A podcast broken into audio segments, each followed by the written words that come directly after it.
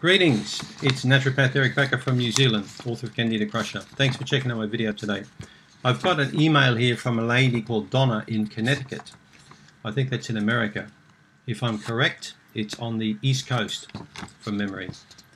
Now, um, Donna's saying here, I just had an ultrasound done on my gallbladder and liver and found out there's something wrong with my gallbladder. Eric, can I, I have fatty liver, can you help me? Can Candida cause any of this? Is there something natural that I can do instead of having surgery to gallbladder? Okay, well, that's an interesting question. Let's have a look at this. You know, there's quite a few uh, topics here. I mean, we could do literally 10 videos just on this one email here. So, what Don is saying basically is there's some issues with gallbladder and liver Fatty liver is very common. Lots of people have fatty liver. And in fact, in America, Australia, New Zealand, and most Western countries, I would say over half the population have some degree of fatty liver. Now, this doesn't necessarily come from drinking lots of alcohol all the time. Okay, so you can get fatty liver from carbos, from eating bread, would you believe it, and sugar. All right? There are lots of foods that can cause fatty liver. Eating too many omega 6s in comparison to omega 3s, you know, uh, rancid fats, too many saturated fats in the diet having a poor functioning stomach and pancreas uh, are, are, very common, uh, you know, ways to develop a fatty liver even faster. Because if you can't break fat down, it's going to be much harder on your liver to deal with fat. Okay, so your gallbladder stores about a pint about 600 mils of bile during the day. The liver makes bile and stores it in the gallbladder. So the purpose of bile is basically to get rid of rubbish you know, spent blood cells and all sorts of rubbish, hormonal residues, all sorts of crap the body doesn't want. It will actually, you know, help to shunt into the bile canaliculi. It will get rid of a lot of waste products. But bile serves a very useful purpose to break down and emulsify fats in the body. So it's a very important organ to have. I don't recommend people get their gallbladder removed at all, and it's not necessary in most cases. Cholecystectomies are performed by the tens of thousands in America every year you know, uh, removing the gallbladder these. And gallbladder operations are far too common.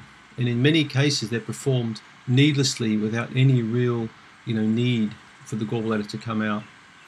Often when patients complain of digestive pain, you know, the, the doctors are going to think about appendix problems or gallbladder problems. They're very convenient little areas for the surgeons to get in and to pull these organs out under laparoscopy. But in most cases, the problem's not resolved. That's my opinion. I've seen thousands of women over the years who've had gallbladders removed and have come back and told me that they've still got the same problems. It didn't help. In fact, they got fatter. They put on more weight. All right, they ended up having lots of different problems.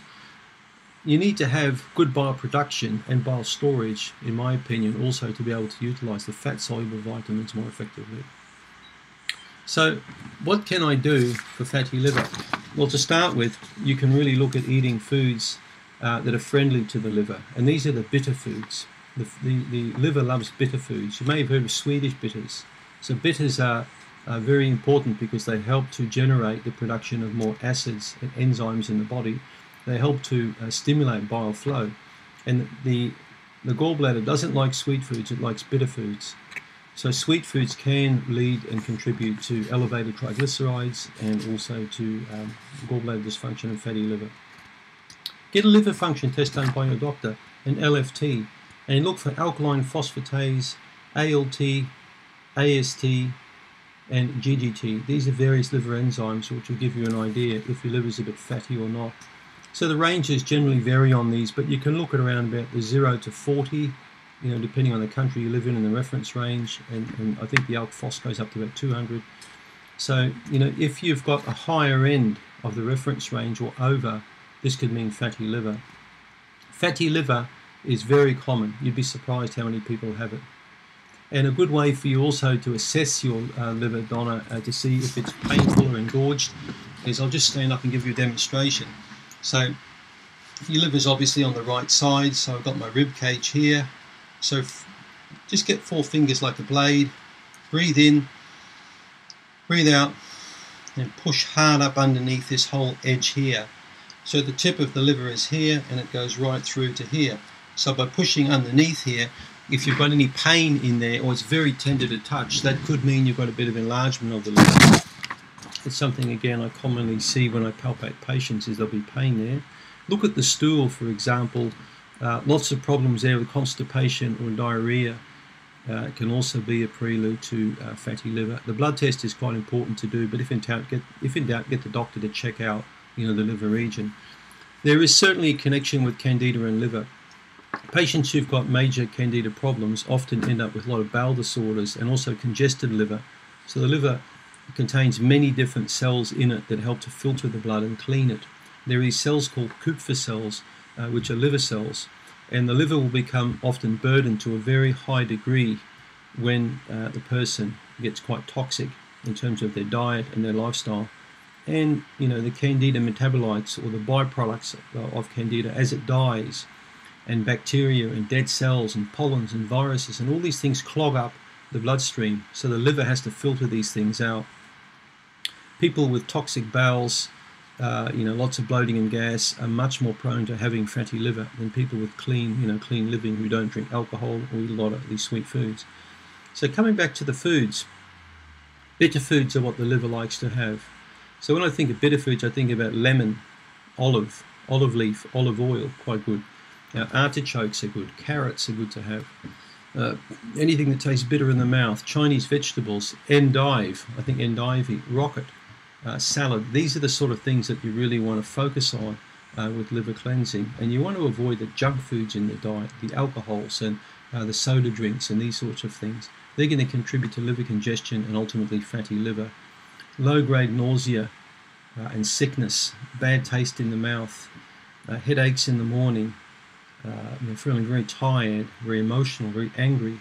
These are all signs that you could have a fatty liver you don't need to get the gallbladder out. I'll do some other videos on liver uh, and particularly the gallbladder flush on how to clean the gallbladder out because it's one organ that can be cleansed in the body effectively.